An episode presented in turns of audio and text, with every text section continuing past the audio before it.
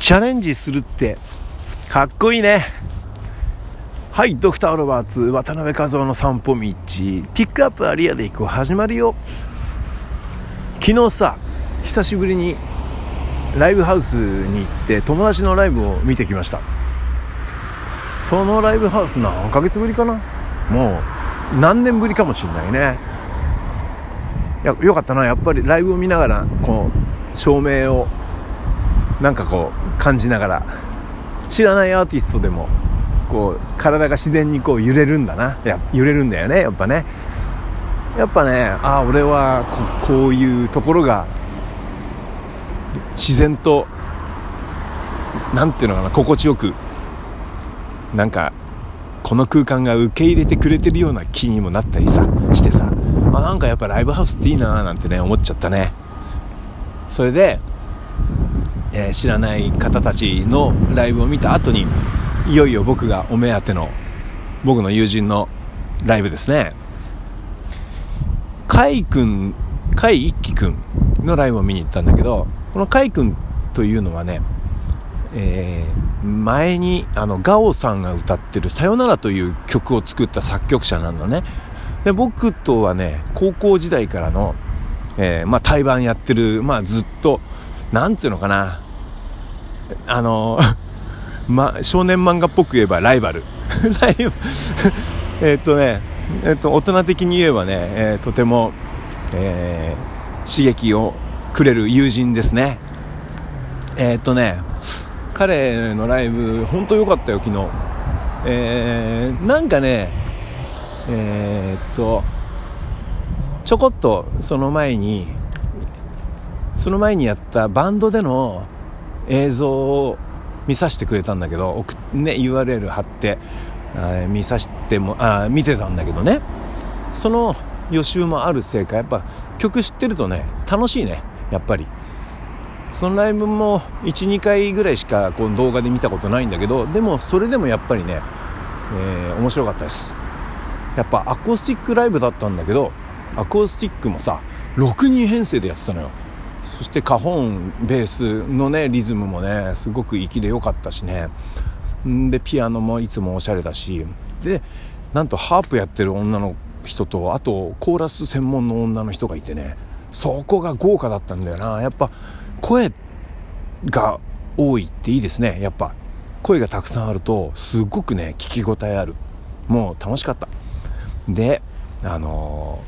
ー、来週僕らもライブなんだけども、ちょうどいい、えー、タイミングでその友達のライブから刺激をもらったなと思ってね、えー、行ったとこです。で、なんとね一個ねカイ君がこれもしかしてチャレンジしてるんだろうなみたいなねうんとものを見つけたんですけど、以前さ、えー、こんなボーカルがいるよっつって、すなんかねすごくどこだろう、韓国なのかな、韓国人の人かな、えー、若いねすっごくね、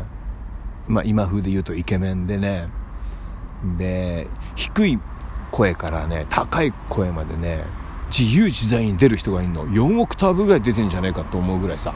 ごオクターブぐらい出てんじゃないかと本当思うぐらいね自由自在に操るボーカルの動画を送ってくれたんだけど、それがねもう聞いてるだけでぶったまげたんですよね。ところがところがですよ、甲斐先生そのよんオクターブぐらいの、えー、音域をねチャレンジしてたんだよね。おすげえと思って。低い方はさうんとねうんうんあんまり、えー出してなかったんだけど、高い方がねすっげえチャレンジしてた。すっげえと思ってさ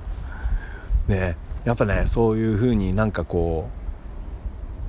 う自分が今までやったことないことをねチャレンジしてるってちょっとかっこいいなーなんて思っちゃったりしてね、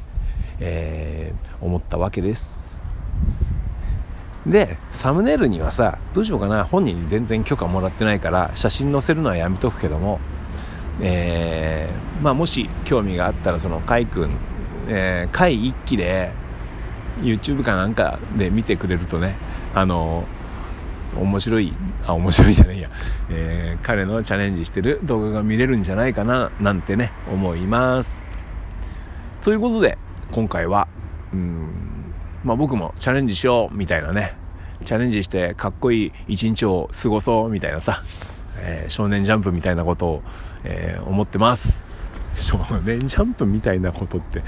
えーとそうそう。えー、ということで、えー、今回はこんなところです。いつも聞いてくれてありがとうね。今日はねいい天気だよ、えー、すごくお日様がまだ日が伸びてきたね、だんだんねまだ明るいしね。で今日は、えー、ドクターロバーツさんにんでスタジオに入ってきます、えー、にがつにじゅうににちのねそうにせんにじゅうにねんにがつにじゅうににちの吉祥寺ロックジョイント ジービー でのライブの最後のリハーサルだね。さあセットリスト決めて、えー、みんなに送ろうと思ったんだけどさえーと昨日ゆっくりと友達のライブを見て送れなかったという言い訳をして今日みんなと会いたいと思います。ということで皆さんいつも聞いてくれてありがとね、えー、ドクターロバーツ渡辺和夫でした。またね。